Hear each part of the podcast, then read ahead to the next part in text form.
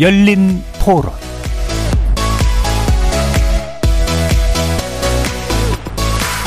여러분 안녕하십니까? KBS 열린 토론 한상권입니다.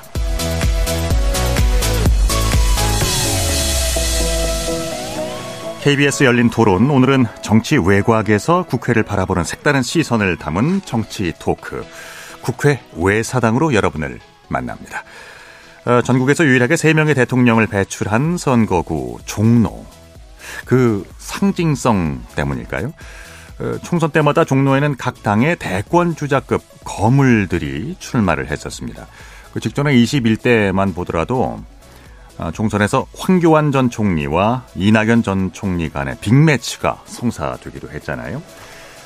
내년도 총선을 앞두고도 유력 정치인들의 이름이 거론되고 있어서 벌써부터 정치권의 이목이 종로로 쏠리고 있습니다. 부동층 유권자의 성격이 강한 지역구로 민심의 풍향계 역할을 해왔다는 평을 듣는 종로. 종로는 왜 정치 1번지로 불리게 됐는지 이제부터 그 이야기 해보겠습니다. KBS 열린 토론 지금 출발합니다. 살아 있습니다. 토론이 살아 있습니다. 살아있는 토론, KBS 열린 토론.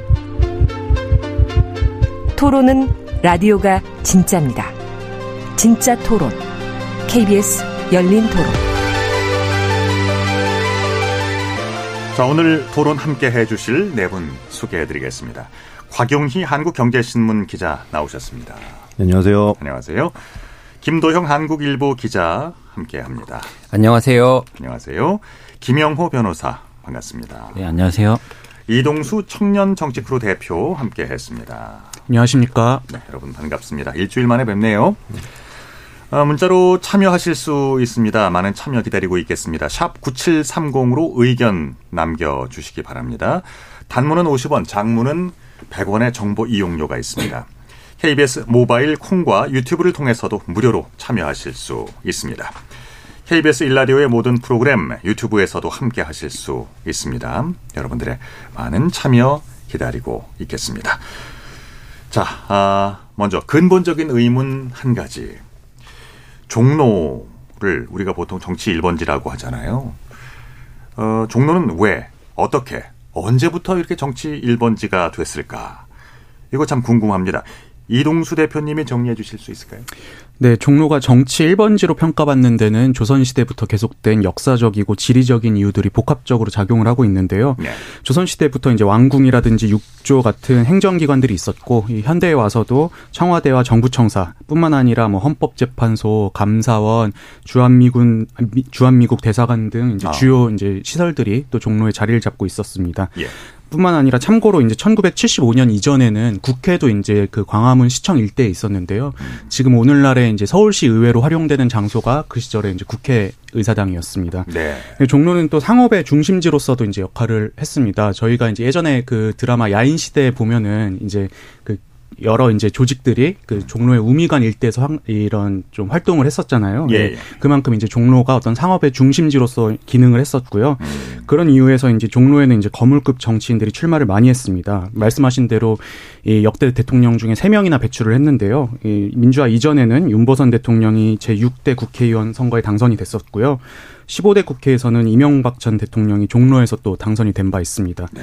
그리고 이제 이명박 대, 그 당시에 의원이 선거법 위반으로 재보궐을 실시하게 됐는데 그때 또 당선됐던 분이 바로 노무현 전 대통령이었습니다. 네. 예, 이런 역사와 상징성이 있는 지역구다 보니까는 여전히 이제 정치 1번지로 평가를 받고 있고요.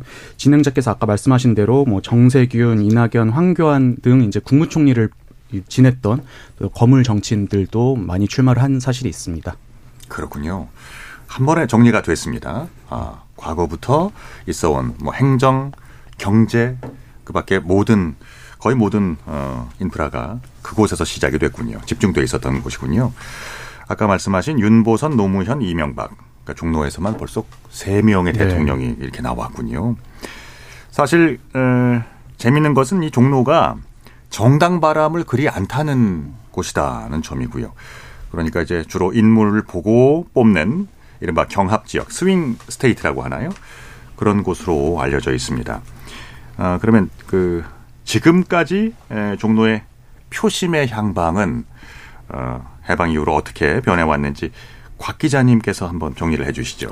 네, 좀 사실 종로의 표심 향방을 결정짓는 거에 대해서 저는 이제 그 동네 구성을 한번 좀 보고 싶은데요. 네. 종로 아까 말씀하신 것처럼 뭐 swing voter 민심의 풍향계 리트, 뭐 리트머스 시험지 뭐 이렇게 말을 종로에 대해서 말을 하는 게 있는데 네. 이제 종로의 출사표만 던져도 이제 대선 주자급 뭐 중량급 인물이라는 어떤 상징적인 의미가 있습니다. 근데 이 구성을 동네 구성을 좀 보면은 저도 이제 예전에 신혼집을 여기다가 차려보려고 한번 시도를 했던 적이 있었는데 되게 네. 좋아하는 네. 동네여서 아. 일단 평창동 평창동 같은 곳은 뭐 다들 아시다시피 국내 최고의 부촌입니다. 전통 부자들의 말이고 드라마에서도 뭐 재벌 1세는 평창동, 2세는 강남 뭐 이런 식으로 설정이 되잖아요. 예. 근데 반대로 그 같은 구에 있는 창신동과 숭인동은 완전히 다른 색깔입니다. 그러니까 대한민국 노동 1번지거든요, 여기가. 왜냐면은 음. 전태일 씨가 분신을 한 곳이기도 하고 예. 또 이제 또 밝은 곳에서는 한류의 한류를 중심으로 관광 서비스 산업이 막 새롭게 떠오르고 있는데 또 한때 반면 이제 한때 대한민국을 이끌었다가 쇠퇴기로 접어든 이제 봉제 산업도 네. 또 상신동의 같은 구안에 자리를 하고 있고 창신동. 네. 그리고 젊음과 전통도 공존을 합니다. 이제 가해동, 사직동, 교남동 이런 데는 좀 이렇게 고즈넉하고 전통적인 거리인데 이화동, 해화동, 대학로 같은 데는 어, 대학가가 있고 예술인들도 많이 유입이 되고 예, 연극도 뭐 유명하고 젊은 사람들이 유입이 되고 있죠. 그런 면에서 과거와 현재 그리고 진보와 보수 뭐 이런 뭐 약간 뭐 양극단이라고 하긴 그렇지만 어, 좀 약간 다른 사람들이 복합적으로 잘 버무려져 있는 게 또 종로의 의미가 아닌가. 그리고 그런 면에서는 대한민국의 축소판이고 아까 이제 진행자님께서 말씀하신 것처럼 전형적인 스윙 모터고 그때그때 정치적 상황에 따라서 특정 세력의 화학작용이 일어나면서 위력을 나타냈던 동네다라고 정리를 좀 하고 싶습니다. 특히 네. 그 총선 그 루포를 하게 되면은 네. 서 종로를 이렇게 반으로 나누면 서쪽은 음. 국민의힘 지지세가 그렇죠. 강하고 음. 네. 동쪽 창신동 이쪽은 이제 민 주정세가 굉장히 강하거든요. 이게 음. 재밌는 포인트를 따라. 동인 서인 약간 그런 느낌이. 그래가지고 네. 거기 이제 그 이제 선거사무소를 차리는 것도 이제 그 서쪽에 약간 국민의힘. 음. 그다음에 그다음에 동쪽에 민주당 선거사무소 뭐 이런 식으로 많이 차리는 것 음. 같더라고요. 그럼 그 기준이 약간 그 저희가 많이 가는 인사동 그 즈음이 이제 경계선 역할을 네. 하는 것 같은데 그렇죠. 맞나요? 동십자각 사거리에 네. 1층 사진관 있는 그 건물이 늘 이렇게 국회의원 큰 간판이 걸려 있으면 아, 어느 순간 없어졌더라고요. 음. 네. 네. 그렇습니다. 그 동서인을 가르는 그 그게 뭐죠? 그 대학로 뒤에 낙산을 이렇게 이제 기준으로 해가지고 뭐 이제 살았던 그 우거했던 뭐 그 지역을 이제 얘기하는 것 같은데 좀 묘하게 이렇게 겹쳐지는 것도 아, 같고 네, 그러네요. 그러네요. 자 그러면은 음 이제 시대별로 한번 나눠보겠습니다. 민주화 시대 이후 그러니까 이거를 이제 굳이 잡자면은 개선 그 직선제 개헌 이후를 기준으로 하면 87년, 88년 이후 선거를 보죠. 이때는 그 종로의 표심이 어땠는지 김영호 변호사님. 네.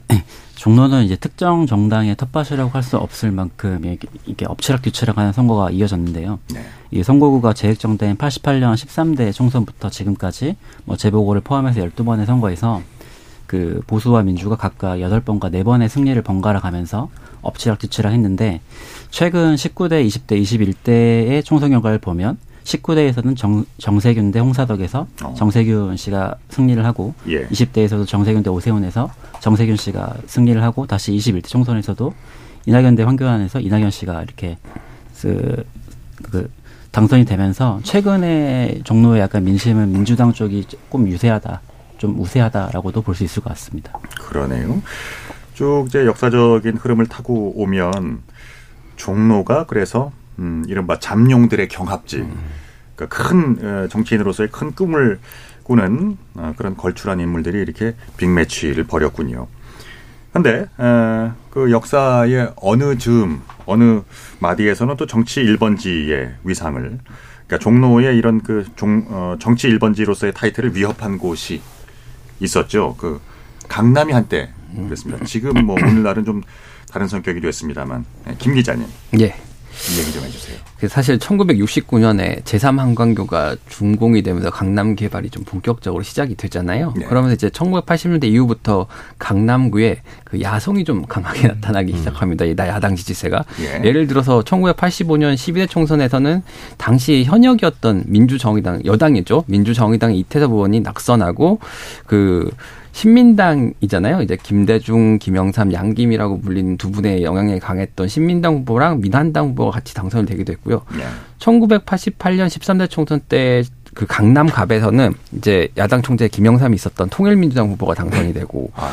또 강남을에서는 이제 여당이던 민정당이 이겼는데 그그 그 오히려 뭐그 통일국민당의 뭐 김동길 후보가 당선되기도 하고 음. 이제 정주영 회장이 했었던 네. 요런 요런 식의 야성이 상당히 강하게 나타내는 곳입니다. 근데 엄밀하게 얘기하면은 야당 그 중에서도 이제 김영삼 전 대통령을 지지하는 분들이 많이 살았던 영향이 큰 것 같아요. 그래서 1990년에 이제 3당 합당을 하게 되잖아요. 그런 네. 그 이후로는 사실상 보수 텃밭이 돼 버립니다. 아. 그, 그 3당 합당 이후로는 20대 총선에 전현희 전 권익위원장이 민주당 후보로 한 차례 당선이 된 걸 제외하면은 음. 모조리 국민의힘 그 후보들이 당선이 됐었고요. 그 이후부터 이제 전략적 가치는 사실 상실했다고 봐야 될 것 같습니다. 아. 그리고 지지 강도가 여기가 굉장히 강합니다. 이제 보통 서울 같은 데는 어 60% 이상 한 정당에 몰아주는 곳이 없잖아요. 근데 강남은 굉장히 높 높게 지지를 많이 하는데 지난 대선의 경우에는 압구정동, 뭐 대치동, 도곡동 이런 데서는 윤석열 대통령 득표율이 80% 넘었거든요. 어, 그래요. 근데 서 그때 재밌는 게 서울에서 이제 이재명 후보가 많이 봐 제일 많이 받은 곳이 어디냐면은 창신 일동이랑 이동이거든요. 음. 종로에. 근데 이 경우에는 56% 정도입니다. 네. 그러니까 그 영남 이상이 엄청나게 많은 몰표를 몰아주는 지역이 된 거죠. 박빙인데도 불구하고 80%를 득표를 할 정도로 아. 지지세가 강하네요. 근데 이제 말씀하신 그 김 기자님께서 말씀하신 맥락 때문인지 저는 네. 좀이 강남 지역구가 최근에는 그냥 보수 정당의 비례대표 같이 여겨지는 좀 측면이 있는 것 같아요. 그만큼 이제 안정적이다는 의미에서 그런데 출마하면은 그냥 네, 당선이 웬만하면 되는 곳. 네. 그, 그래서 이제 있었던 사건이 있는데 지난 총선을 앞두고 이제 국민의힘에서 인재 영 입을 하잖아요. 당시에 이제 미래통합당에서 이제 한 30대 여성 사업가를 이제 인재 영입을 해가지고 강남 병 지역구에다가 이제 공천을 줬습니다. 근데 네. 이분이 이제 나중에 좀 밝혀진 건데 공천을 받고 나서 발표되고 나서 안에서 이제 반발이 난 거예요. 그 음. 그 특히 이제 청년 이렇게 정치 활동하시던 분들이 아니 저분은 지금 우리 당을 위해서 활동한 적도 없는 분인데 어떻게 강남에다 공천을 줄 수 있냐 음. 이런 논란이 있었고 또 나중에 생긴 게 이분이 이제 그 그 민주당이랑도 공천 음. 논의를 했었고 또 심지어 이제 문재인 대통령이나 박원순 전 서울시장에 대해서 우호적인 글을 올렸던 SNS들이 이제 좀 드러난 거예요. 그래서 이제 그분에 대한 공천이 취소가 되고 이 사태에 책임을 지고 당시에 이제 공관위원장이었던 김용호 위원장이 또 사퇴를 하는 일이 벌어졌거든요. 아하. 그만큼 이제 강남 지역구가 워낙 이제 안정적인 곳이다 보니까는 좀 전략적으로 후보를 내세우는 곳이지 음. 이제 여기를 통해서 뭐 바람을 일으키고 이런 개념은 아닌 것 같습니다. 그거를 조금 시도를 했었던 거죠. 태영 호 의원을 이제 그 공천을 음. 했던 것 자체가 이제 북한 출신이 강남에서 당선이 되는 그 상징성을 만들기 위해서였던 것 같은데 예. 그런 종류로 좀 강남이 많이 사용되는 것 같습니다. 그래요. 어, 오늘날에는 뭐 약간의 이제 에, 텃밭 어, 한쪽 진영에 상당히 좀 우호적인 분위기가 됐습니다. 강남은. 근데 이제 시대적인 흐름에 보면은 이승만 정권 때만 하더라도 지금 그 보수의 심장이라고 불리던 대구가 음. 어그 그러니까 진보의 네. 심장 뭐뭐 뭐 이런 분위기였다고 아, 지금 기록이 되어 있습니다. 박정희 대통령 시절, 박정희 정권 시절엔 또 부산이 네. 뭐 그랬다는 아, 그렇습니다. 경기, 에, 호남, 영남. 그러니까 이제 시대의 흐름에 따라서 그 성격이 지역구의 성격이 어, 달라지기도 하는데요. 정치 1번지라고 불리는 선거구가 이런 그 지역에도 있습니다. 어, 네 분 차례로 한번 어, 제일 먼저 떠오르는 지역. 예. 저는 이제 정치 1번지까지 평가받는 곳은 아니긴 한데 좀 흥미롭게 지켜봐야 될 지역구 중에 하나가 네. 그 서울 서대문구 갑인 것 같아요. 예, 이제 이 동네가 이제 연세대학교도 있고 그러다 보니까 뭐 1인 가구 비중이라 1인 가구라든지 청년층도 이제 수가 좀 많은 편이고요. 아. 무엇보다 이제 민심이 고정되어 있지가 않아서 이제 네. 매 선거마다 이제 막 보면 수천 표 차이로 당선이 갈리고 해요. 근데 더 재미있는 포인트가 뭐냐면은 여기에서 이제 6년째 지금 똑같은 후보들 간의 경쟁이 계속되고 있는데 이제 민주당의 우상호 의원이랑 국민의당의 이성헌 이제 지금 서대문구 구청장이 여섯 번 동안 매치를 벌인 곳으로 유명하거든요. 예. 근데 이분들이 그 연세대학교 81학번 동문이기도 하고 또 서로 이제 총학생회장을 또 한 번씩 했던 이력도 있어서 아. 이제 엎치락 뒤치락 하는 게 이제 좀 흥미의 어떤 포인트가 아닌가 예, 이런 생각이 들고 그만큼 또 이제 치열하기도 하고 어떤 선거에 민심이 고정되어 있지 않다 보니까 결과가 좀 기대됐던 선거들이 많이 펼쳐졌던 것 같습니다. 네. 서대문갑 같은 경우에는 이제는 두 분 다 우상호는 불출마를 선언 토론을 네. 했었고 이제 이성헌 의원, 전 의원은 구청장이, 구청장이 되었으니까 네. 이제 거기에 누구를 채울 것인지도 그쵸. 사실은 네. 굉장히 포인트가 될 것 같아요. 이제 여섯 번이나 이분들 간의 경쟁이 벌어졌었는데 이제 음, 그 24년 다음을 어떻게 채울 것인가. 참고로 말씀드리자면 이 여섯 번 간의 대결에서 4대 2로 지금 우상호 의원이 그 우세한 상황입니다. 그러니까 인요한 국민의힘 혁신위원장도 여기 출마설이 계속 나오고 있거든요. 아. 본인이 그 여기에 대해서 이제 확정적인 발언을 한 적이 있나요? 그 이제 불출마를 하겠다 공관위원장을 네. 이런 식으로 이제 약간 딜 비슷한 발언을 하셔가지고 네. 뭐 완전히 불출마하실지는 잘 모르겠습니다. 우상호, 어, 이성환 두 인물이 그러니까 학교에서부터 이렇게 인연이 네, 쭉 계속 이어져서 이제 어, 서대문 안에서 이렇게 네. 오랜 세월 동안 승부를 벌였고요. 자, 아, 곽용희 기자는 어, 어떤 곳이 떠오르세요? 저는 지금 있는 것보다는 좀 이게 왜 좀 가능성이 있나 없나 좀 궁금한 데가 있는 정치 1번지로서 가능성이 있나 없나 궁금한 지역이 음. 세종이 좀 궁금하거든요. 음. 사실은 세종. 이 관가가 관가를 중심으로 본다면 지금 세종은 완전히 이제 정 중심지가 됐거든요. 왜냐하면 전부 다 내려가 있고 그다음에 예. 국회도 곧 기능을 일부를 이전을 합니다. 그러면은 또 세종이 상대적으로 젊은 층이 많은 도시기도 하고 또 유일하게 인구가 늘어나고 있고 젊어지는 도시거든요. 공무원 유입이 많다는 면에서 또 반대로 이렇게 안정성을 지향하는 층도 충분히 있고 예. 그렇기 때문에 이제 장기적으로는 정치 1번지의 가능성이 높은 도시가 아닌가 싶은데 다만 이제 특별자치 전환 이후에는 계속 이제 민주당이 좀 강세를 보이고 있어서 정치 풍향계로서의 기능은 아직은 좀 없고 또 이제 전국의 어떤 서사나 스토리텔링은 신도시다 보니까 아직 좀 부족한 상황인데 음. 국회의사당 이전 작업 같은 게 완료가 되고 나면은 어 새로운 서울 외곽의 음. 정치 1번지가 탄생할 가능성이 있지 않을까라는 좀 기대를 하게 됩니다. 이번 선거 재밌겠네요. 내년 4월에. 예. 자, 그리고 내가 생각하는 정치 1번지 어, 김영호 변호사는 네. 어디에요? 요즘에 이제 신, 신당 창당의 이슈가 좀 뜨거우니까 새로운 신당이 음. 만들어지면서 처음 어디를 가는지가 좀 많이 포인트인 것 같아요. 그래서 지난 7월에 이제 금태섭 전 의원이 신당을 만들면서 첫 그 행선제로 광주를 방문했는데요. 음. 이게 아마 16년 20대 총선 당시에 안철수 의원이 그 호남 지역 의원들과 새정치민주연합을 좀 탈당을 하면서 국민의당을 만들고 당시 광주에서 8석을 전석을 다 석권을 하고 음. 호남 지역 전체에서 28석 중에 23석을 이렇게 달성하는 등 이게 전무후무한 신당을 성공한 사례가 있기 때문에 요즘에 좀 신당 창당이 좀 이슈인 것과 좀 맞물려서 좀 광주나 광주 호남도 요즘에 좀 정치 1번지 중에 하나다라고 말씀드릴 수 있을 것 같습니다. 음, 그렇군요. 네. 이 기자. 예. 예 김도영 기자. 아, 저 같은 경우는 예. 저는 마찬가지 정치 1번지라고 하긴 그렇고 그럼 정치 풍향계로서 어떻게 역할을 할수 있냐 생각해 봤는데 저는 부산의 북 구 음. 강서구 지역으로 들고 싶은데요. 예.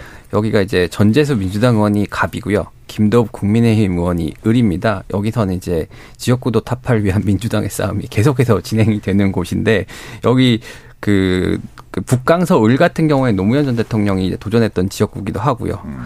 그 다음에 여기서 이제 문성근 전 그뭐 문성군 배우가 나오기도 했었던 지역입니다. 네. 전재수 의원은 2008년 18대 총선부터 여기 네 번 도전했는데 여기서도 이제 비슷한 리매치가 계속 이루어졌었거든요. 네. 박민식 그 국가보훈부 장관하고 네 번 매치해서 2승 2패인데 최근에 두 번 승리를 모두 전재수 의원이 거뒀습니다. 네. 여기 그러니까 이제 민주당의 선거 향방 그 승패를 좀 가늠해 볼 수 있는 지역이 여기가 아닌가 싶고요. 그, 그리고 여기가 되게 민심에 민감하다 보니까 어 김도우 의원이나 전재수 의원이나 두 분 다 되게 합리적이고 괜찮다는 평가를 국회에서도 많이 받는 편입니다. 이번에 그런 매치는 어, 전재수, 어, 김도우 이렇게 되는 아, 아니 아니죠. 이제 전재수 의원과 국민의힘 후보 그다음에 박민식 전 장관은 다른 곳으로 지금 분당을 뭐 아마 염두에 아. 두고 있는 걸로 알고 있습니다. 그래요. 부산 북강서 갑을 여기가 또 아, 이런 곳이군요. 알겠습니다. 이런 지역이 그런데 어, 종로와의 차이점은 또 뭘까요? 저는 사실은 이제 뭐 네, 예. 우리 기자님께서도 말씀해 주셨지만 뭐 다른 지역도 충분히 있을 수 있지만 그 어떤 그뭐 뭐라고 하나요? 원조 정치 일본가로서의 서울 외에 종로 외의 지역에서는 조금 나오기 어렵지 않나. 왜냐하면 이제 첫 번째로는 이제 정치적 서사 스토리가 있다는 게 되게 중요하거든요. 정치 일본지로 기능을 하려면은. 근데 아까 말씀하신 것처럼 옛날에 이제 그, 그 사대문 안에서 예, 저자 동인과 서인들이 만나서 정보를 교환하고 왕의 위중을 생각하던 그 이제 저작거리부터 시작을 해서 일제 강점기에는 아까 이제 이동수 대표님이 말씀하신 것처럼 우미관을 또 지나서 민중을 상징하는 담론의 장이었고 또 수많은 공화국들이 광화문길과 효조동을 지났잖아요. 네. 그것도 이제 국회의사당 매년 같이 있을 때는 청와대 국가기관들이 모여서 이제 수많은 정치인과 관료 기자들이 모여서 정치적 서사를 쌓은 그 도시의 어떤 아우라 카리스마 이런 거를 부정을 할 수는 없는 거고 두 번째로는 아무래도 이제 경합지가 경합지인 서울이기 때문에 정치 1번지가 될 수 있는 게 아닌가. 그러니까 뭐 당연히 뭐 일부 외부 아 그 일부 외곽 지역에서도 그런 데가 있겠지만 부산이나 광주 이런 곳은 아무래도 이제 행정기업 중심으로 기능을 하고 아무래도 그 동네의 민심이 상당히 좀 밑에 깔려 있기 때문에 좀 평양기획소의 기능이 좀 떨어지는 것도 있을 것 같다는 생각이 들고요. 세 번째로는 이게 제 제가 볼 때는 개인적으로 제일 중요한 요소 같은데 광장 정치가 좀 가능한 음. 공간이거든요. 음. 왜냐하면 이제 광화문 광장이 갖는 게 공간적인 의미가 되게 큽니다. 그렇죠. 큽니다. 서울이라는 거대 도시 안에서 예. 집회 시의 메카이고 또 의견 수렴의 장으로서 쓰 이고 있는 거고 또 이거 뭐 같이도 보시면 이한열 열사가 돌아가신 신촌이 아니고 광화문에서 결국에는 모든 게 결정이 되잖아요. 음. 그 광장 정치, 광장 담론을 형성할 수 있는 공간이 또 광화문의 종로다. 라고 말씀드리고 싶습니다. 네, 이게 이제 이 종로 지역구가 정치적으로 지금 현재 어떤 실질적인 가치로 놓고 봤을 때는 다른 지역구 대비 뭐 그렇게 메리트가 있는 곳은 아니라고 저는 생각을 해요. 음. 뭐 인구수가 많은 것도 아니고 하다 보니까 그런데 근데 이제 곽 기자님께서 말씀해 주신 대로 이 조선 시대부터 이어져 내려왔던 어떤 역사와 스토리들 이런 무형적 자산이 이제 종로 지역구를 정치 1번지로 부르게 하는 게 아닌가라는 생각이 듭니다. 그렇습니다. 음. 김도윤 기자는 어떻게 생각하세요?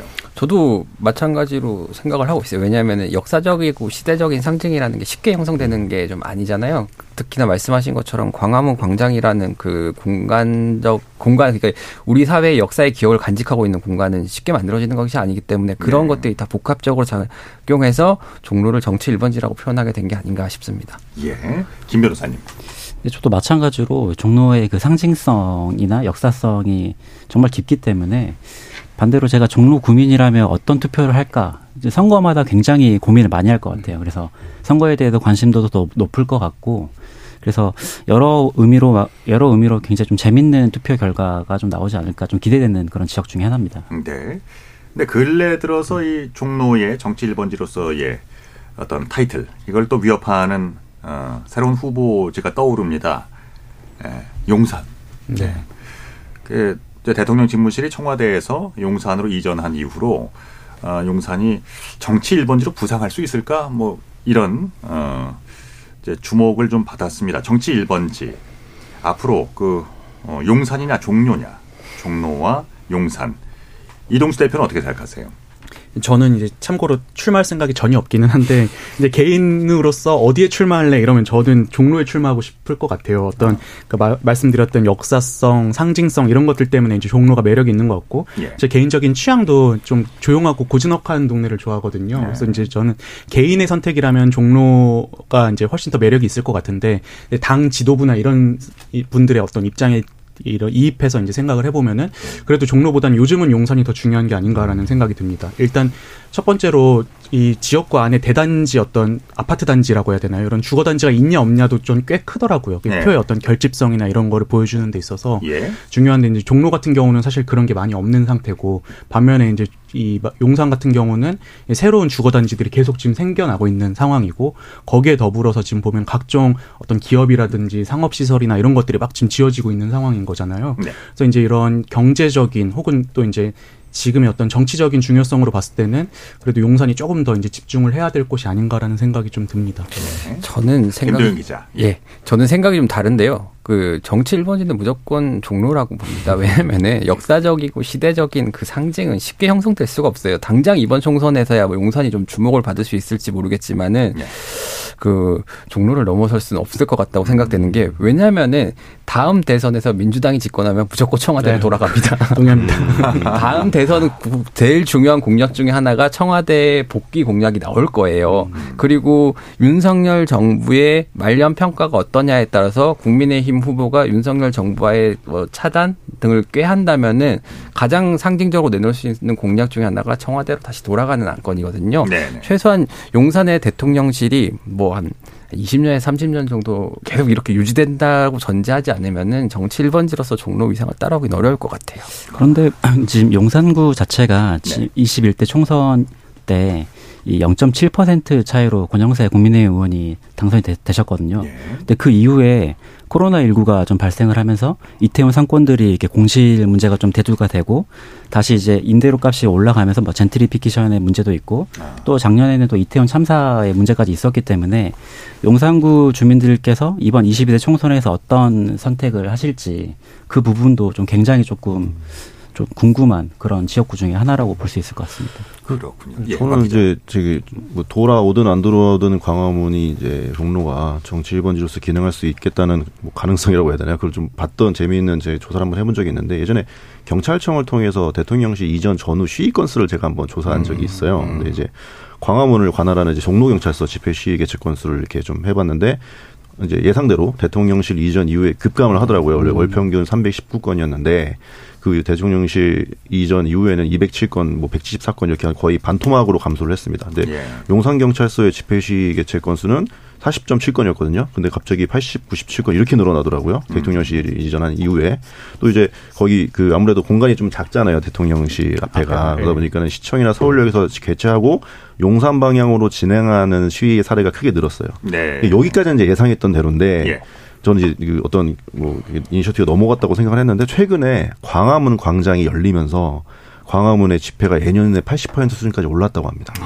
그러니까 이제 완전히 넘어간 게 아니라는 거죠. 용산의 어떤 용산으로 가는 분들은 대통령 과 이제 뭐, 뭐 대립을 하려고 가시는 분들일 수도 있겠지만 결국은 어떤 정치적인 담론은 광화문에서 펼쳐진다는 좀 생각이 좀 들었고 음, 네, 네. 객관적으로 봐도 용산 앞에서 여당 외의 인사들이 모여서 정치 담론을 펼칠 것 같지는 솔직히 않아요. 그래서 그래요. 용산으로 모르는 오랜 역사가 있지만 아직은 종로가 1번지로서 기능하는 게 아닐까라는 생각이 저도 저, 저, 예, 예, 말씀하시죠. 저도 이제 용, 경찰 출입 기자를 할 때 재밌는 포인트가 하나 있는데 음.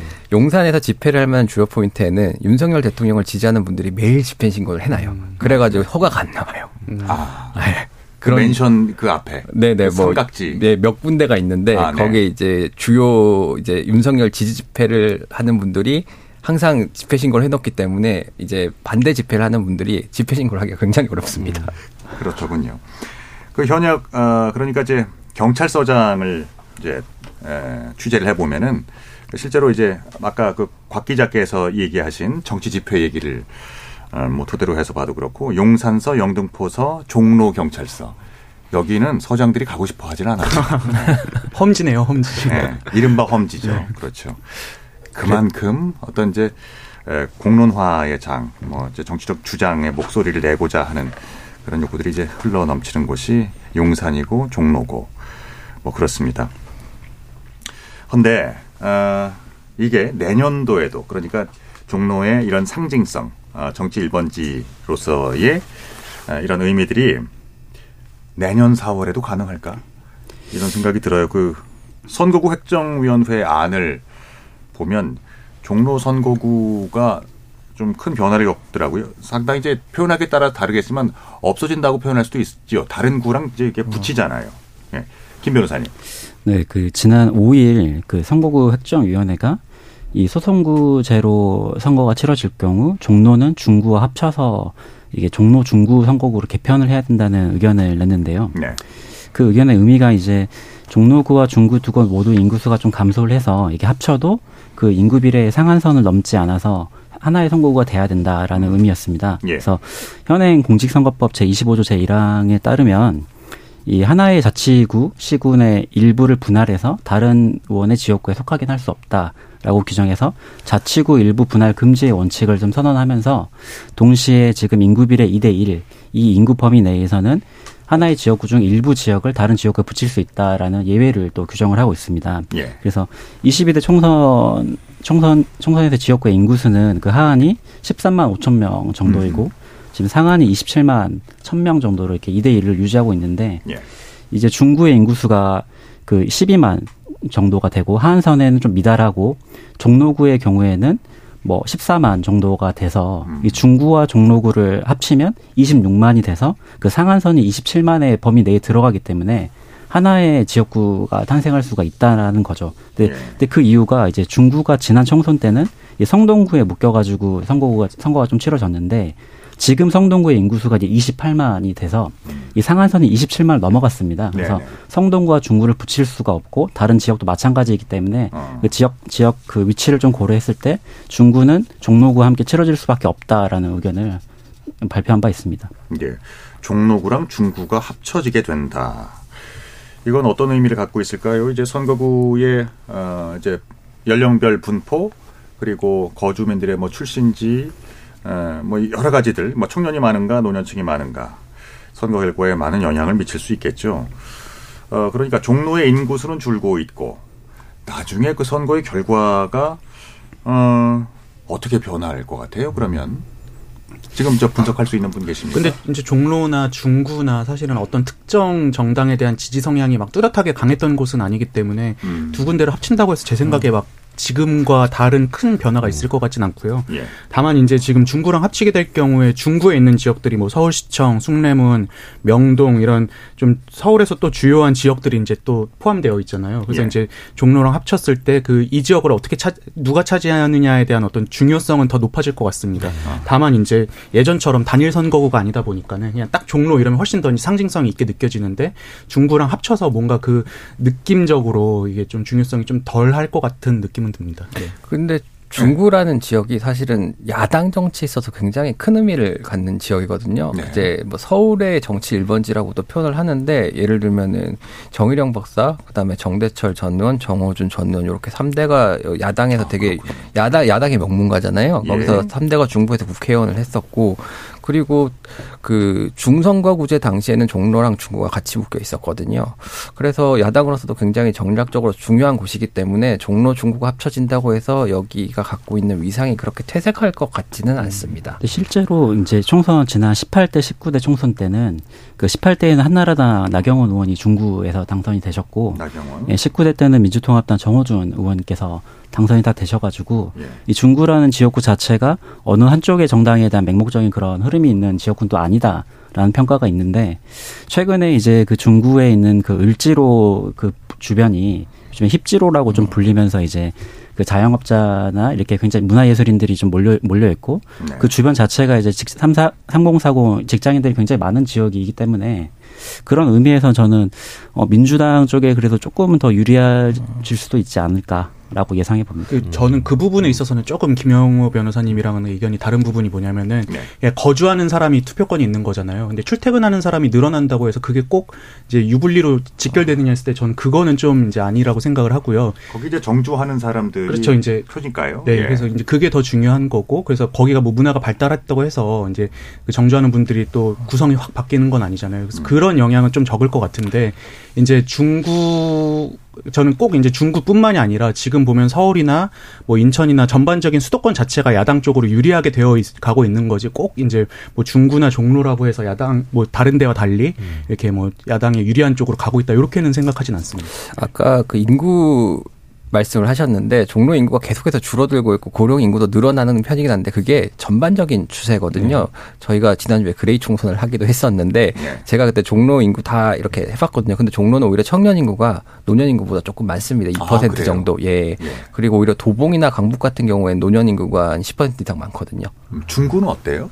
중구는 찾아봐야 되는데 아마 아, 비슷할 겁니다. 예, 그래서 예. 이제 전국 253개 지역구에서 순위를 매겨보면은 이제 노년 인구 많은 순서로 150등 정도 되거든요. 그러니까 음. 상당히 젊은 지역구라고 볼 수 있어요. 어쨌든 네. 합구가 되면은 대형 선거구가 되는 거죠. 아까 그렇죠. 네. 우리 본원님 그렇죠. 분석대로라면 그러면 상한선에 그렇죠. 거의 바로 아래에 있는 27만 정도. 예, 27만 바로 아래 26만이 되는 거죠. 아, 그 정치적 네. 의미는 절대 어, 약해질 수는 없을 것 같다는 생각이 또 들고 또 이제 저도 아까 자꾸 이제 공간적인 말씀을 드렸는데 중구의 어떤 서울시청과 예, 종로구의 강화문이 또 하나의 정치적 공간으로 재편성이 되면은 음. 공감의 장이 좀 넓어지고 또 다른 의미로 뭔가 되게 새로운 변화가 있을 것 같아가지고 되게 좀 합쳐져도 되게 재밌을 것 같긴 합니다. 네, 저는 그런 느낌은 있어요. 그냥 중구가 종로에 붙어야 되냐, 성동에 붙어야 되냐 이러면 저는 당연히 종로에 붙는 게 그렇죠. 맞지 않나라는 좀 생각은 많이 들었어요. 좀 어색하긴 해요. 성 음, 네, 중성동 그렇죠. 갑을이란 네. 갑을이라는 지역구 자체가 기, 역사적 맥락에 그러니까요. 비춰가지고 자연스러운 선거구는 아니에요. 오히려 그래서 저는 좀 개편 자체는 자연스러운 방향으로 음. 가고 있는 게 맞는 것 같습니다. 그렇습니까?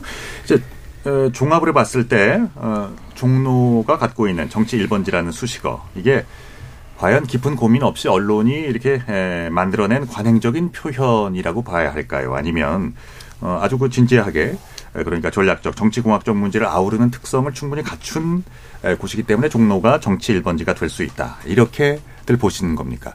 후자 쪽에 가깝다고 봐야 돼요. 그 한 분씩 좀 들어볼게요. 박 기자님. 예, 저는 이제 과거에 국회의사당과 청와대가 공존하던 종로 시절에 비하면은 이제 대통령실까지도 이제 용산으로 옮겨가면서 음. 관용적으로 불렸던 정치 1번지 타이틀 약간은 퇴색 됐다는 저 의견도 일리는 있는 것 같습니다. 또 이제 예. 정치부 기자들이 뭐 더 계시지만 유력 정치인들 만나면 어디로 가냐라고 했을 때 종로는 이제 사실은 좀 아닌 게 되는 셈이라는 생각도 들고 음. 선거적으로 보면 또 종로가 흥양계라고 하자면 먼저 선거를 치르는 건 아니잖아요. 네. 근데 같이 이제 치르는 거니까 그래서 그런데 그럼에도 불구하고 뭐 우리 더킹 영화에서도 뭐 어디로 어, 맞으면 조인성이 뭐 종로로 가겠습니다 이렇게 얘기하는 것은 상징적인 의미가 되게 크고 그 광화문이 갖는 아까 말씀드린 공간, 집회 시 메카 그리고 이제 선거 외적인 정치적 의미를 고려를 했을 때는 오, 상당히 그또 그 여론을 시각화하는 그 종로의 이미지는 정말 무시할 수 없는 것 같습니다. 예. 자, 곽용희 기자의 의견 들어봤고요. 이동수 대표님. 네, 저는 이제 물론 이 상징성이나 역사성이 있고 그거는 대, 단한 어떤 자산이긴 하지만 또 언론이 만들기 나름이라는 생각도 많이 드는 게요. 어. 이제 대표적인 게 미국 같은 경우에 보면은 되게 시골 동네인데 아이오와주가 보면 선거 때마다 주목을 많이 받잖아요. 예. 그 이유가 이제 당에서 이제 전당대회를 할 때 뭐 민주당에서 이제 첫 번째로 항상 이, 이 코커스라고 하죠. 당원들이 코커스. 하는 예, 어. 당원들이 하는 투표 이런 전당대회를 제일 먼저 여는 데가 아이오와 주예요. 그래서 항상 보면은 이 아이오와 주에서 누가 이길 것이냐. 실제로도 이제 아이오와 주에서 이긴 사람이 후보가 되는 경우가 한 70% 정도 된다고 하더라고요. 아. 그만큼 이서 아이오가 아이오가 아 죄송합니다. 아이오 아이오와에서 누가 되느냐가 중요한데 네. 근데 이제 사실은 아이오와가 좀 미국을 대표한다고 보기엔 좀 어려운 곳입니다. 왜냐하면 음. 일단 백인 비중이 매우 높고 아. 그리고 산업 자체도 우리가 막 콘벨트라고 하잖아요. 옥수수 산업 이런 것들이 이제 주요한 지역이어서 이제 미국의 어떤 뭐 다양한 계층적인 이해관계나 산업적인 이해관계를 대변한다고 볼 수 있는 곳이 아님에도 불구하고 언론은 항상 아, 첫 번째 아이오와 코커스에서 누가 이길 거냐 이걸로 이제 좀 어떻게 보면 정치 1번지 같이 만들어 놓은 경향이 있지 않았나 싶었는데요. 근데 지난 2020년 이제 경선 때죠. 이제 그 아이오와 코커스에서 좀 문제가 생겼었어요. 개표 과정에서 좀 여러 오류가 생겨가지고 개표가 한 3, 4일 정도 지연된 적이 있었는데 그때 이제 그 문제가 엄청 언론에 많이 보도가 됐거든요. 그래서 그 예전에는 보면 아이오와에서 누가 이겼냐가 되게 핵심적인 뉴스가 됐는데 그때 는 이제 1등한 사람이 그 피트 브이지지라는 후보인데 이분이 군소 후보였는데 자원을 엄청 쏟아부어가지고 1등을 했거든요. 아. 근데 그럼에도 전혀 주목을 받지 못하고 그냥 이 개표 문제가 뉴스에 언론에 보도에 많이 되었던. 그래서 이제 그것도 보면은 결국에 이 평소에 정치 1번지 비슷하게 이제 평가받던 아이오와가 다른 문제가 터짐으로 해서 이제 그 의미가 퇴색이 된 거잖아요. 그것처럼 저도 이제 언론이 어떤 이슈에 주목하고 어떤 지역에 무슨 이제 어 컨텐츠 가지고 주목을 하느냐가 좀 이 정치 1번지를 또 만드는 경향도 있는 것 같습니다. 네, 이동수 대표였고요. 김도윤 기자는 어떻게 생각하세요? 어 실질적으로 종로가 굉장히 큰 의미가 있다고 보는 거죠. 왜냐하면 정치라는 게 상징으로 하는 음. 거잖아요. 네. 예를 들면은 뭐 21대 총선 때 이제 문재인 정부, 박근혜 정부의 총리가끼리 맞붙은 거라든가 뭐 그다음에 어쨌든 지금 현역 의원인 최재형 의원도 대선 후보였던 거잖아요. 예. 근데 이게 재밌는 포인트가 뭐냐면은 종로는 여론조사가 많이 진행됩니다. 음. 총선이 가까울수록 최소한 뭐 10번 이상은 나올 것 같은데 그 여론조사 결과가 항상 크게 보도가 되고 크게 보도가 되면서 그게 전체 선거 판세에 영향을 미치는 게 분명히 있거든요. 네. 그런 점에서 봤을 때, 어, 실제로 굉장히 전략적이고 중요한 선거구다. 그런 생각이 듭니다. 알겠습니다. 김영우 변호사님. 네, 마찬가지로 그 지난 21대 총선에서 정말 이낙연 전 국무총리 대 황교안 전 국무총리가 이렇게 민주당과 보수당의 약간 전 국무총리 출신이 이렇게 하나의 지역구에서 맞붙는다는 것 자체가 이 종로가 얼마나 이 정치의 일번지로서 여의도가 주목하고 있는 곳인지 다, 보여주는 것 같고 단순히 뭐 관행이라고 표현하기에는 그 역사성이나 상징성이 너무나 큰 곳이라고 저는 봅니다. 네. 종로는 왜 1번지, 정치 1번지로 꼽히는가 여기에 대해서 이야기를 해봤습니다. 지금 시각이 7시 59분 지나고 있는데요. 자, 방송이 에, 나가는 동안에 에, 청취자들의 의견 많이 들어와 있습니다. 소개해드리겠습니다. 정희진 문자 캐스터입니다. 네, 지금까지 청취자 여러분들이 보내주신 문자들 소개합니다. 2041님, 이젠 대통령 집무실에 있는 용산을 정치 1번지로 불러야 하는 거 아닌가요? 김종구님, 우리나라 정치사에 있어 종로 선거구가 갖는 의미가 적지 않군요. 흥미진진합니다. 유튜브에서 롬버스님, 예전에는 종로가 정치 1번지였는지 모르지만 최근에는 주민들이 많이 이주해 타 선거구에 비해 인구도 아주 적고 창신동, 숭인동 등 인구 밀집 지역의 주민 성향에 따라 선거 결과가 좌우되고 있어요. 그런 점에서 정치 1번지라 말하기엔 무리가 있다고 생각됩니다. 9803님. 지난 1987년 직선제 개헌 이후 2017년 19대 대선까지 7번 연속으로 대통령 당선자의 손을 들어줬던 곳이 바로 충북입니다. 그런 의미에서 충북은 민심 풍향계 역할을 하고 있다고 봅니다 해주셨고요. 0038님. 아무래도 조선 왕조의 역사적 상징성 때문에 종로를 정치 1번지로 생각하는 것 같아요. 종로를 대권의 지름길로만 생각해 종로를 만만하게 보지 마시고 진짜 종로를 위한 정치를 펼쳐주세요 라고 보내주셨네요. 네, KBS 열린 토론. 이 시간은 영상으로도 생중계하고 있습니다. 유튜브에 들어가셔서 KBS 일라디오 또는 KBS 열린 토론을 검색하시면 지금 바로 토론하는 모습 보실 수 있습니다. 방송을 듣고 계신 여러분이 시민 농객입니다. 계속해서 청취자 여러분들의 날카로운 시선과 의견 보내주세요. 지금까지 문자캐스터 정의진이었습니다. 상대 얘기 중에서도 맞는 얘기가 있잖아요. 그러면 어, 예, 거기까지 동감이 이루어졌으니까 그럼 또 요 다음 가시죠. 무슨 정반합, 정반합 이렇게 가야 되거든요. 이기고 지는 걸 떠나서 좋은 결론을 또 줄여내셨으면 좋겠어요. 선 넘지 않는 그런 토론. 별로 의미는 없을 것 같아도 그래도 그런 자리가 자꾸 있어야 뭐가 변화가 있을 것 같아요. 그렇게 하다가 보면 뭐라도 뭐 하나 얻어 걸리는 게 있겠죠. 시민 농객 여러분을 기다립니다. 평일 저녁 7시 20분 KBS 열린 토론. 네. 민심의 풍향계, 어, 종로가 1번지다, 어, 아니다. 그리고 어, 충북이 역시 민심의 풍향계 역할을 하고 있다. 다양한 의견들을 보내주셨습니다. 어, KBS 열린 토론 2부에서도 이동수 정치 크루, 청년 정치 크루 대표, 어, 김영호 변호사, 김도형 한국일보 기자, 곽용희 한국경제신문 기자 이 네 분 모시고요. 종로에서의 big match, 예, big match 성사 가능성에 대해서 얘기를 해보겠습니다. 어, 정치 1번지랄 상징성에 대해서 어, 인물 경쟁력에 따라서 표심이 움직이는 곳이다 보니까 벌써부터 그러면 이번에 누가 후보로 어, 올라올 것이냐 이게 궁금해집니다. 하마평에 오르는 인물들 여당부터 볼까요? 어, 김 변호사님.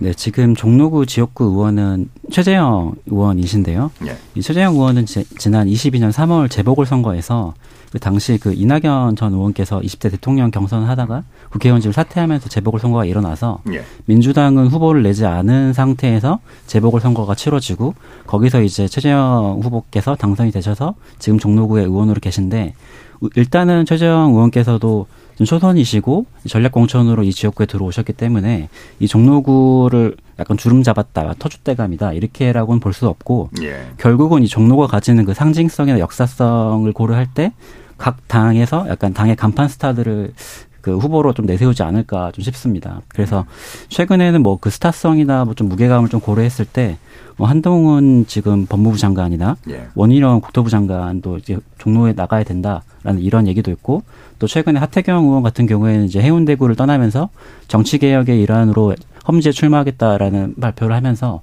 종로구에 출마를 또 시사하기도 하였습니다. 종로가 험지인지는 이따가 좀 얘기를 해보죠. 네. 하태경 의원은 이제 부산이 지역구였는데요. 네. 서울로 서울의 종로로 어, 이렇게 어, 의욕적인 후보들이 꽤 많네요. 음, 그리고 민주당에서는 더 많은 인물들이 거론이 되고 있죠. 김 기자. 예, 일단은 노무현 전 대통령 사위죠. 곽상한 변호사가 지금 민주당 종로구의 지역위원장이거든요. 네. 그래서 이제 총선 출마 준비를 하고 있고 실제로 종로에 가면은 플래카드도 많이 붙어 있더라고요. 그리고 이제 이종걸 전 의원 여기도 이제 야당의 명문가인데 네. 이회영 무당 이회영 선생의 손자시기도 하죠. 이분이 그렇죠. 이제 종로의 변호사 사무실 개소식을 10일에 여는데요. 여기 이제 출마 준비를 하고 있다고 봐야 될 것 같긴 해요. 여기 이제 사촌형인 이종찬 전 의원이 여기서 종로에서 국회의원을 하신 적도 있고 그리고 이제 계속 하마평도 많이 나옵니다. 이광재 국회 사무총장하고 임종석 전 대통령 비서실장, 특히나 임종석 전 대통령 비서실장 같은 경우는 지난 총선에 종로 출마하려다가 뭐 접은 바가 있죠. 음. 근데 임종석 사무실 임종석 전 비서실장 같은 경우에는 성동구 출마 가능성도 꽤 큰 걸로 알고 있습니다. 예. 그리고 이제 늘 이런 곳에는 이제 빅 매치가 성산돼야 된다고 하면서 이재명 대표가 종로 나가라는 얘기도 있어요. 이제 안민석 의원이 그 내년 총선에서 개항이 아닌 종로에 출마해서 당을 위해 헌신하는 지도자 모습을 보여달라 뭐 이렇게 요청하기도 했는데 크게 가능성은 없어 보입니다. 네. 아, 그, 그 발언을 왜 하셨을까? 그래요. 그러니까 그 현실화될 가능성은 적다고들 다들 그렇게 생각하시네요. 저도 이재명 대표 그동안의 어떤 정치하시는 스타일을 보면은 이제 어떤 대의명분이나 이보 전진을 위한 일보 후퇴 이런 것보다는 당장 이제 앞에 있는 가장 유리한 선택지를 고르는 모습을 많이 보여주셨거든요. 예. 대표적인 게 이제 개항 출마라든지 아니면 지난 전당대회에서 당대표 선거 나온 것들 아니면 음. 저번 이제 단식 기간에 이제 그 체포동의안 부결을 호소했던 이런 것들이 이제 보면은 일단은 앞에 있는 유리한 카드를 선택을 해야 된다라고 생각을 하시는 것 같아요. 그런 점에서 봤을 때 굳이 종로를 개항을 버리고 음. 종로를 출마하실 이유는 없지 않나 이렇게 생각됩니다. 왜냐하면 종로에 출마한다는 거는 정 치적으로 체급을 키우려는 음. 거잖아요. 근데 이재명 대표 같은 경우는 이미 야당 대표이기도 하고 예. 지난 대선에서 47.83% 득표를 했었잖아요. 이게 상대가 윤석열 대통령이라 진 거지 이 득표로 대통령이 당선돼도 이상할 것 없는 음. 지지율이거든요. 그렇군요. 그러면은 민주당 내에서 사실상 현재 대선 경쟁자는 없다고 봐야 되고 굳이 체급을 키울 더 뭐 종로에 출마하면서 체급을 키울 필요도 없을 거고 이미 큰 체급이고 오히려 이재명 대표가 종로에 출마하게 되면은 음. 온갖 분들이 달려들게 될 거거든요. 이재명 대표랑 붙는 것만으로도 그렇죠. 정치적 체급이 많이 올라가기 때문에 아. 굳이 특별한 명분도 없는데 종로 출마라는 선택을 할지는 잘 모르겠습니다. 안 할 것 같아요. 그 경제적으로 생각을 해봤을 때, 그러니까 이겨서 얻을 거는 거의 없는데 없죠. 졌을 때는 모든 걸 다 잃어버리는 상황이 그렇죠. 되는 거잖아요. 그게 문제인 거죠. 근데 이재명 네. 대표는 한편으로 또 인천 계양을 해또 이렇게 나갈 명분도 없거든요. 그래서 아. 제 생각에는 오히려 이재명 대표께서 그 종로구에 한번 출마를 이번에 하시면서 약간 자신의 약간 사법 리스크 들어 약간 드러난 사법 리스크 부분이나 자신 그 민주당에 대한 전체적인 총괄적인 평가를 한번 종로 국민 앞에서 한번 받아보시는 것도 좋지 않을까 싶습니다. 저는 이재명 대표가 진짜 명분을 챙기려면은 음. 다음번에 그냥 성남 분당 쪽 나가셔야 된다고 생각을 합니다. 본인이 일단 출신 자체가 성남 시장으로서 성장을 하신 분이고 정치를 처음 시작하는 곳으로 네, 돌아가라. 약간 이해 충돌 아닐까? 약간 대장동이나 백현동 문제가 뭐 있기, 백명기 의원들은 안동에 출마하라고 말씀을 하시는데. 어, 진정 안동까지 저는 안동까지는 좀 약간 무리한 요구인 것 같고 자신 있게 종로 한번 네, 나가셔야죠. 적당히 한 성남 정도 나가시는 게 맞지 않나 생각됩니다. 근데 어, 디로 가라는 얘기예요 지금? 굳이 민주당의 입장에서 봐서도 예. 종로를 빅매치로 만들어갖고 총선을 박빙 대결로 끌고 네. 갈 필요가 없는 것 같아요. 네, 그래서 그냥 개항을 출마나 비례대표 후순위 요게 이재명 대표가 선택할 수 있는 안이 아니지 않을까 싶습니다. 네, 알겠습니다. 아까 잠깐 얘기가 나왔던 그 부산 해운대갑이죠 하태경 의원이 어, 해운대에서 삼선을 지낸 하태경 의원이 종로 출마를 시사했습니다. 어, 그런데 이제 종로가 험지어서 출마한다. 얘기가 어, 같이 나왔거든요. 여당에게 어떻습니까? 종로가 험질까요? 근데 이게 하태경 기자님, 네, 예. 이, 이게 하태경 의원님이 나간다 그러니까 갑자기 뭐 험지 아니다라는 얘기가 나온 거잖아요. 네. 그래서 저는 이제 여당 일각에서 이게 하태경 의원님에 대한 이제 좀 비판을 하고 있는 것에 대해서 저는 헌지의 개념이랑 하태경 의원에 대한 비판적 평가랑 이렇게 혼동이 돼가지고 이상한 비판이 제기되고 있다는 생각이 좀 들거든요. 아, 물론 뭐 험지의 개념 좀 모호하긴 하잖아요. 뭐 세분화하면 사지, 험지, 경합지 이렇게 나누면은 뭐 음, 네. 수도권은 솔직히 뭐 종합지에 가깝죠. 당연히 이제 뭐 여러 지역 출신들이 섞여 있고 세대 이슈도 네. 있고 부동층, 중도층도 두텁고 뭐 막판 쏠림도 좀 심하고 근데 이제 당선 가능성이 낮다는 점으로 보면은 뭐 넓게 보면 험지가 맞죠. 불확실한 정, 불확실성이 있기 때문에 뭐 음. 민주당이 호남, 국힘의 영남 빼면 뭐 거의 이제 험지라고 좀 봐도 무방하다고 봅니다. 근데 그러니까 맹신할 수는 없다는 어, 거죠. 여당 네. 입장에서 보면 당연히 험지가 맞는데 그러니까 그, 그 하태경 의원한테 왜 험지도 아닌데로 나가냐라고 비판하는 거는 그 속내를 좀 냉정하게 따져보면은 음. 결국은 하태경 의원에 대한 판단이 이제 섞여 있는 거죠. 전체 선거를 견인할 정도로 네가 중량감 있는 인물이 음. 아닌데 종로에 왜 나간다는 거냐. 그리고 험지 나가겠다고 광을 팔더니 고작 우리 의원이 하고 있는 어 어, 종로로 나간, 나가는 거냐. 약간 이런 좀 비판이 섞여서 이상한 좀 비판이 좀 가해지고 있는 것 같습니다. 네, 저는 이 하태경 의원의 출마가 재작년에 이제 이준석 그 전 대표가 이제 전당대에 나온 거랑 좀 비슷한 맥락인 것 같아요. 일단 큰 도전을 해서 만약에 거기서 성취를 하면은 엄청난 성공인 거고 예. 만약에 실패하더라도 이제 어떤 다양한 명분이라든지 아니면 자기가 이런 도전을 했었다라는 그런 인지도를 남겨 인식을 남겨줄 수 있는 거를 얻는 거잖아요. 근데 예. 하태경 의원 입장에서는 물론 당연히 해운대보다는 지금 이제 종로 출마하시려는 게 험지긴 하겠지만 전 이게 좀 하태경 의원 입장에서 꽃놀이패가 아닌가. 어, 저도 되게 예, 그렇게 왜냐하면은 당선되면은 정말 좋은 거고. 그렇죠. 설마 안 되더라도 예, 본인이 지금까지 이렇게 이슈를 만들어 오고 또 어떤 큰데 도전을 해서 실패했다라는 어떤 자산을 챙기는 거잖아요. 그래서 저는 이거는 험지일 수는 있어도 근데 하태경 의원 입장으로서는 뭐 좋은 패다라고 생각을 합니다. 근데 그래서 약간 하태경 의원께서 자기는 약간 그 동일 지역구에서 삼사원 의원이시기 때문에 정치 개혁을 한다는 명분으로 지역을 떠나셨거든요. 근데 결국 이제 선택한 지가 종로라는 거니까 이게 어떻게 정치 개혁이라는 의미보다는 자신의 약간 정치적인 체급을 더 올리기 위한 개인적인 욕심이 조금 더 보이는 선택이어 가지고 예. 이게 약간 정치 개혁이라고 약간 되게 거창한 말씀하셨지만 결국 하태경의 약간 정치 개혁이 용두사미로 약간 끝나버린 게 아닌가 좀 아쉬움도 있습니다. 보통 의원들이 어때요? 그 더 큰 명분을 위해서 본인의 원래 지역구를 떠난다 할때 그 지역구에 남겨진 그 여러 가지 그 어, 해결해야 될 숙제들, 약속들 뭐 이런 것들이 있잖아요. 이거 하태경 근데 의원에 대한 얘기는 아니고요. 하- 예. 그 솔직히 해운대가 부산에서도 가장 부촌이고 또 음. 이제 국힘이 유리한 지역이잖아요. 또 그런 것도 있는 것 같아요. 이면에는 하태경 의원이 아 이거 다음번 공천 어려울 것 같은데 음. 먼저 이제 기득권을 내려놓는 모습을 보여주고 험지에 출마해서 되면 또 좋은 거고 약간 이런 계산도 있지 않았을까 싶어요. 제가 제가 예, 제가 숫자를 좀 가져와 봤는데 이게 저는 험지라고 얘기할 때 쉽게 동의가 안 됐던 부분이 뭐냐면은 지난 대선 득표를 보면 종로에서 이재명 대표가 46%고 윤석열 대통령이 49%거든요. 아까 말씀하신 것처럼 창신동 쪽은 민주당 세가 강하고 삼청동 평, 평창동은 국민의힘 세가 강한데 평창동 같은 데서는 윤석열 후보가 22%는 앞섰거든요. 그, 그, 그, 창신동에서 한 16% 정도 이재명 후보가 앞- 앞섰고요. 그다음에 네. 민주화 이후에 종로에서 보궐선거를 포함해 총 12번의 선거가 있었는데 전적에 국민의힘이 8번 이겼고 민주당이 4번 승리를 이겼습니다. 이런 것을 과연 험지라고 할 수 있을 것이나 가 그리고 그게 과연 자신의 자, 기 당의 현역 의원이 있는 곳에 나가면서 그 험지에 나간다라고 주장하기에는 사실 명분이 그렇게 마땅찮아 보이긴 합니다. 예를 들면 근데 아까 말씀하셨던 것처럼 당선되기 어렵다는 이유로 험지라고 한다면은 그렇게 빼면 서울에서 강남 빼고 성, 험지가 아닌 곳은 국민의힘이 없는 거거든요. 예. 그렇습니다. 알겠습니다. 그러면 이제 하태경 의원의 한동훈 장관 아, 그리고 원희룡 전 장관 뭐 출마 가능성이 지금 여러 인물들에게 지금 주어지고 있습니다.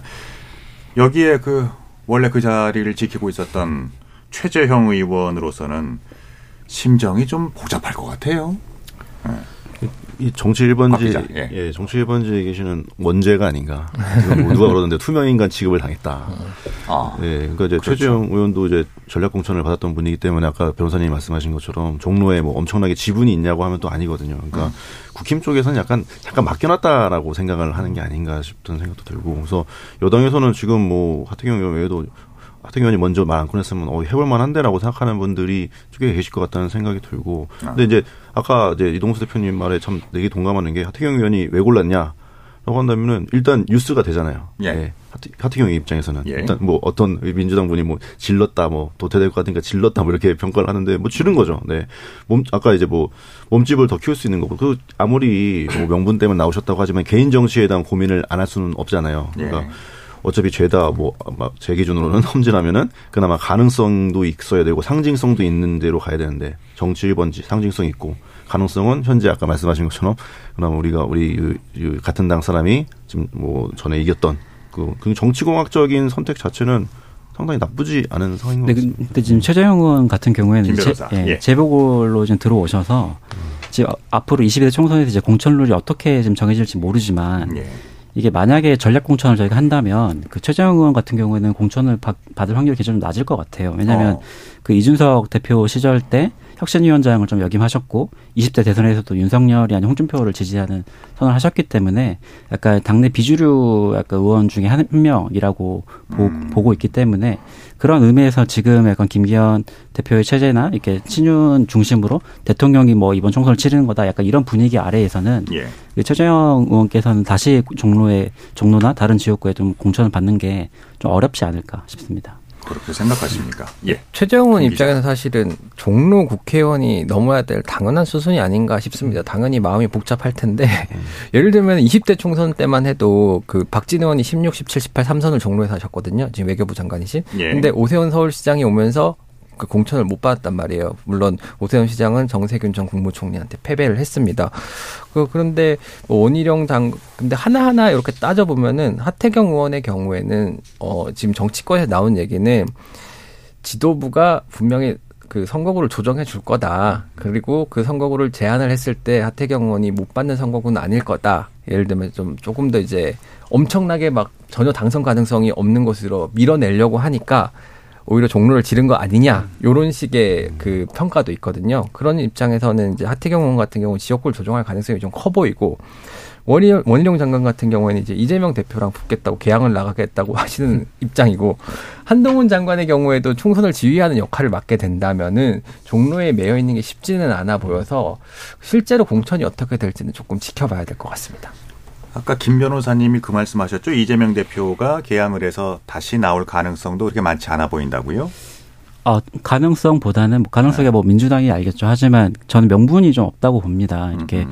이재명 대표께서 이제 그 20대 대선에서 패배를 하고 곧바로 이제 국회 그 개항을로 이렇게 전혀 연구가 없는 개항을로 가서 이렇게 보궐선거를 치르고 국회에 이제 원내에 진입을 하셨는데 그 이후에 그 이재명 대표가 보여주신 모습이 약간 전 국민이 다 아듯이 약간 자신의 사법 리스크를 방어하기 위해서 그 180석이라는 그 민주당의 의석수를 개인적으로 이용하는 부분들이 굉장히 많았거든요. 김 변호사의 의견이십니다. 예, 제, 예. 제 의견입니다만 좀 방탄국회를 만들었다고 보고 그런 의미에서 약간 개항을 개항을 자체가 이재명 대표가 지금 원내 진입하기 위한 수단으로 사용된 지역구이지 뭐 이재명 대표께서 뭐 개항을 해뭐 어떻게 뭐 어떠한 뭐 인연이 있고 어떠한 마음이 있으신지는 정확하게 모르겠지만 네. 그런 의미에서 개항을 다시 나갈 의미는 없고 오히려 앞으로, 앞으로 이제 그 사법 리스크를 해결하고 다시 한번 대권을 꿈꾸시기 위해서는 한 번 더 큰 도전을 한번 하시는 게 맞다고 봅니다. 그래서 음. 이번 22대 총선에서 뭐 민주당, 국민의힘 정당 지지율이 업체투치를 하지만 그런 의미에서 한번 책임지고 내가 종로 나가서 한번 이렇게 우리 22대 총선 한번 이끌어 볼게. 약간 이런 리더다운 모습을 한번 보여줄 때가 됐다. 그동안 너무 이 방, 방탄국회 뒤에 너무 숨어 있었고, 아. 이제는 한번 나와서 한번 싸울 때가 되신 것 같아요. 사실 정치부 기자들이 기대하는 게 그런 멋있는 매치업이거든요. 그런데 항상 그렇게 된 적은 단 한 번도 없었던 것 같아요. 알겠습니다. 그, 이 대진표, 이거 어떻게 생각하세요? 음, 한동훈 대 조국. 어, 그들의 종로에서의 승부. 일단, 어, 두 사람이 종로 출마를 통해서 얻는 정치적 이득이 에, 크죠. 어, 패배할 때도 역시 뭐 그 충격이 어, 크겠지만은 이 네 분의 어, 차례대로 저 곽 기자님부터 네. 음. 저는 이 매치는 좀 성사되기 어려운 매치라는 생각이 개인적으로 상당히 들고 네. 그 한동훈 장관 뭐 지금 훌륭하신 분이시죠. 근데 이제 어 지금 현재 지역구가 갖는 어떤 그 박빙 승부 그 무게감 생각하면은 좀 이 정치 어떻게 보면 정치 신이시잖아요. 이분한테 그렇게 한 번도 이제 선거를 치러보지 않은 분한테 어 이런 중요한데 나가서 한번 싸워봐라 라고 하는 거는 어떤 검증이 안 된 상태에서는 상당히 위험한 거고 어 막중한 이제 정치 1번지를 처음부터 공천을 주는 거는 좀 약간 당에서도 리스크가 있을 거라 생각합니다. 왜냐하면 이제 기세를 꺾 기세가 꺾여버리는 수가 있기 때문에 음. 그래서 조국 장관도 나올 가능성은 되게 낮다고 봐요. 요즘 행보를 보면 광주 쪽을 좀 이렇게 생각을 하시는 것 같고. 네. 그러니까 근데 사실 이제 계속 이름이 거론되는 이유는 아까 이제 사성이 두 분이 있으니까 붙어 보면 정말 어, 엄청난 매치가 되겠다라는 어떤 상상 속의 매치이지 현실화 가능성은 저는 되게 낮다고 생각을 합니다. 네. 네, 김도영 기자. 예, 제가 봤을 때도 현실 가능성이 되게 낮다. 왜냐면은, 어, 일단 정치 종, 1번지 종로이고 두 사람들이 뭐 한 때는 뭐 한 분은 지금도 차기 대권 주자로 거론되고 한 분은 또 한때 대권 주자로 거론되셨던 분들이기 때문에 이렇게 하면 뭐 재밌지 않을까 뭐 이런 호사가 될 얘기로 보이는데요. 현실성이 사실 크지 않은 이유가 뭐냐면은 일단 한 장관이 종로 출마할 가능성은 분명히 열려 있다고 보이는데 조국 전 장관이 종로에 출마 민주당 후보로 조, 그 종로에 출마할 가능성이 거의 없다고 보여져요. 왜냐면은 아.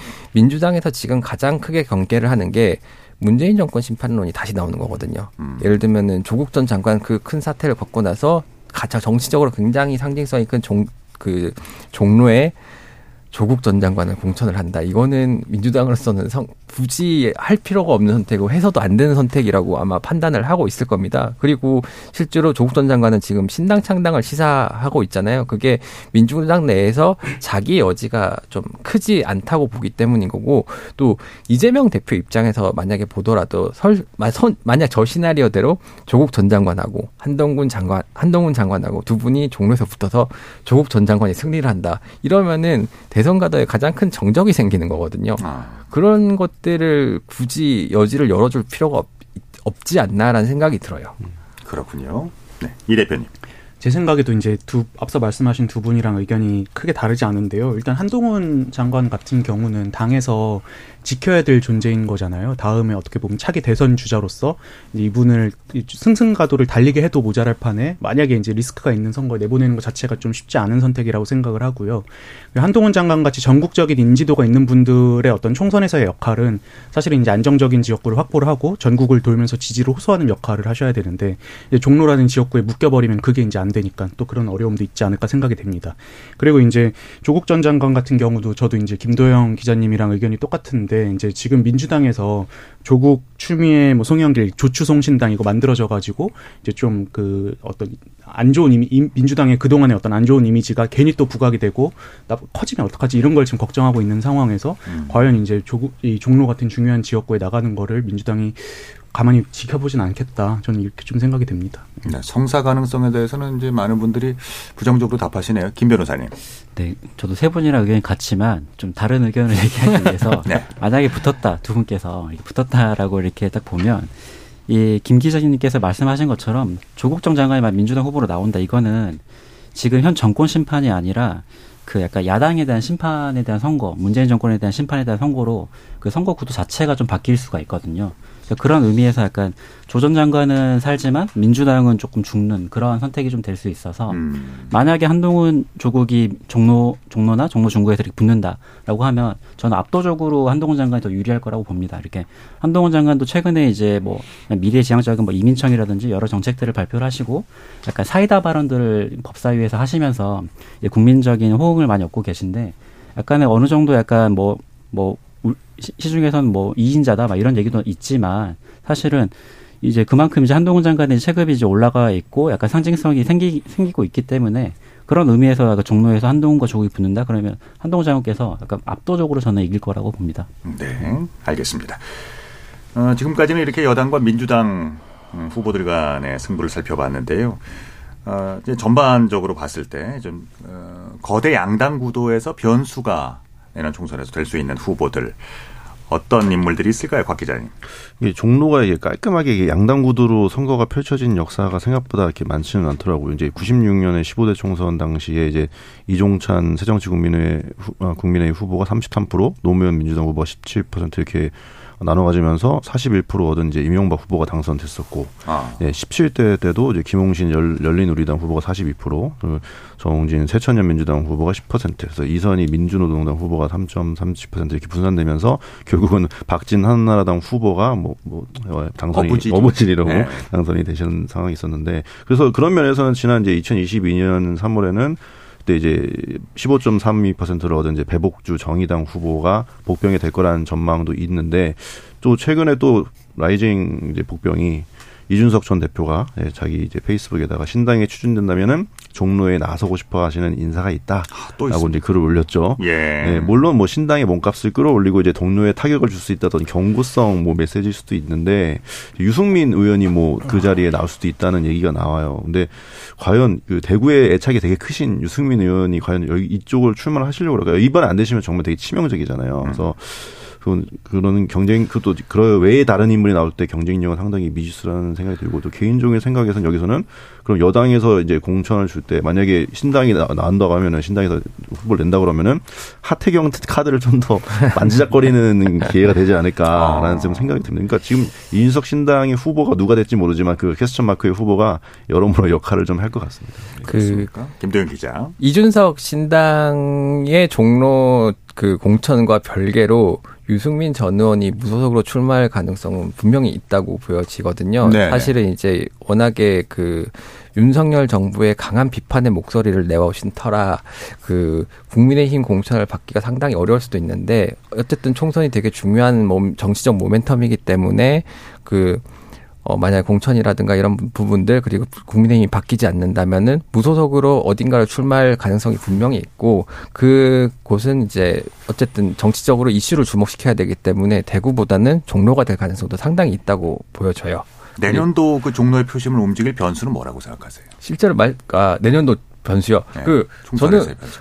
약간 오히려 저희 너무 거시적인 얘기만 했는데 오히려 뭐 지역 밀착형 이슈가 좀 표를 얻는데 도움이 되지 않을까라는 생각이 드는데 르포하다 보면은 너무 자꾸 이제 그큰 정치인들만 오고 대선 주자들만 오고 음. 그러다 대선 주 뭐의 승부수로 종로 국회의원 포기하기도 하고 이러니까 그런 부분에 대한 불만이 상당히 쌓인 걸로 저는 알고 있어요. 그래서 네. 예를 들면은 대통령실에 청와대에 대통령실 청와대에 있던 시절에는 그곳 살던 분들이 매일 그 집회 시비 소음 때문에 너무 힘들었는데 지금 청와대 개방하니까 관광객 때문에 또 힘들고 있거든요. 음. 뭐 이런 부분들을 좀 잘 공략하면은 거기에 이제 음. 좀 득점 포인트가 되지 않을까라는 생각을 하고 있습니다. 저도 그래서 제가 이제 종로구에 사는 건 아니니까 종로구민들이 어떤 좀 불만을 갖고 계신가 한번 구청 홈페이지를 가봤어요. 그래서 아. 민원이나 이런 게시판을 봤는데 주로 나온 게 김도영 기자님 말씀해 주신 overtourism이라고 하잖아요. 관광객이 너무 많아서 좀 불편해진 문제. 그걸 또 말씀을 많이 해 주셨고 아무래도 이제 지역이 역사적으로 가치가 있는 곳이다 보니까 개발 제한 어. 개발 제한이 많이 돼 가지고 주차난이나 쓰레기 문제 이런 게 또 어. 되게 심각한 그렇죠. 것 같더라고요. 예, 그래서 저는 지금 이제 이 구도심으로서 물론 종로는 보존해야 될 지역이라고는 생각을 합니다. 다만 음. 이제 현재 지역 주민들이 불만을 겪고 있는 부분들을 뭐 해소하기 위한 노력을 한다면은 그게 또 득표의 포인트가 되지 않을까 생각이 됐습니다. 우리가 너무 저 여야만 얘기했는데 음. 민주당과 국힘만 얘기했는데요. 정의당 얘기 잠깐. 그 정의당이 이번 어 이제 총선에서 변수가 될 가능성에 대해서도 간단하게 좀 들어봤으면 좋겠어요. 네. 어, 김도영 기자가 좀 예, 아, 대표로 말씀. 종로에서요. 예. 크게 없다고 봅니다. 네. 왜냐면은 그 15%를 했던 이유가 뭐냐면은 민주당이 후보를 안 내서 그 야권의 표가 이쪽으로 많이 흘러간 게 있거든요. 지금 그 정의당 상황이 지금 분당 가능성도 있고 특별한 구심점도 없고 그다음에 지지율은 계속 낮고 음. 여론의 주목도를 전혀 끌지 못하고 있어요. 사실은 네. 그래서 크지 않다고 봅니다. 그러니까 저, 예. 그 이준석 대표가 종로에 출마하시면 어떨까라는 생각도 해봅니다. 왜냐하면 이준석 대표의 그동안 행보를 보면 예. 약간 친윤 윤핵관이라는 세력을 규정을 하고 자기가 그 대책점에 쓰고 그 다음에는 다시 이제 윤 대통령의 변화라고 얘기를 하면서 그 대책점에 쓰고 알겠습니다. 그랬으면 좋겠다는 예. 이제 바람으로 말씀하셨고요. 네. 어, 짧게 한 마디씩만 좀 들어보겠습니다. 종로 지역구에서 후보를 아, 후보를 내게 될 정치권을 향해서 재원의 말씀. 이 대표님께서 한번 예, 시작을 해주시죠. 저는 이제 보면 종로가 그동안 보면은 당 전반적으로 이긴 당이 종로에서도 이긴 경우들이 많았거든요. 음. 예, 꼭 그래서 종로에 누가 나가서 이기게 하느냐 이것도 물론 중요하지만 당이 전반적으로 잘해가지고 종로에서도 이기게 하는 게 중요하다 생각합니다. 알겠습니다. 곽 기자님. 네, 이제 사실 종로 사는 사람들 입장에서는 지금 도시정비 사업이 개발이 아니라 재생으로 쏠려 있거든요. 사실은 이제 구시가지라는 이유로 이런 좀 국민 그 국민들의 마음을 좀 보듬어줄 수 있는 정책도 좀 신경 써줬으면 좋겠습니다. 네, 생활 밀착형. 그거 정말 중요하죠. 네, 김 기자님. 종로가 그만큼 굉장히 정치적 의미가 큰다 보니까 저희가 또 이렇게 한 가지 선거구만 놓고 얘기를 나누는 거 아니겠습니까? 근데 그런 차원에서 좀 뭐랄까 그런 정치적인 거시적인 문제들도 중요하지만은 미시적으로 그 종로 국민들이 그래도 좀 제대로 살 수 있게 그런 공약들 많이 내는 그런 것들이 이제 하나의 거대한 이슈가 이슈가 돼 가지고 맞붙을 네. 수 있는 그런 선거가 됐으면 좋겠습니다. 알겠습니다. 김 변호사님. 네, 전 지역구 이슈도 중요하지만 양당에서 정말 종로에 하고 싶은 말이 뭔지 약간 좀 거시적인 메시지도 그 미시적인 것보다 미시적인 것만큼 훨씬 더 네, 중요하다. 알겠습니다. 봅니다. 자, 오늘 정말 열띤 토론이 됐습니다. 음, KBS 열린 토론 오늘 어, 순서는 이것으로 모두 마무리하겠습니다. 오늘 함께 해주신 곽용희 한국경제신문 기자, 김도영 한국일보 기자, 김영호 변호사, 이동수 청년 정치 크루 대표 네 분께 감사드립니다. 참여해주신 어, 시청자 여러분께도 청취자 여러분께도 감사 말씀드립니다. 지금까지 KBS 열린 토론 한상권이었습니다.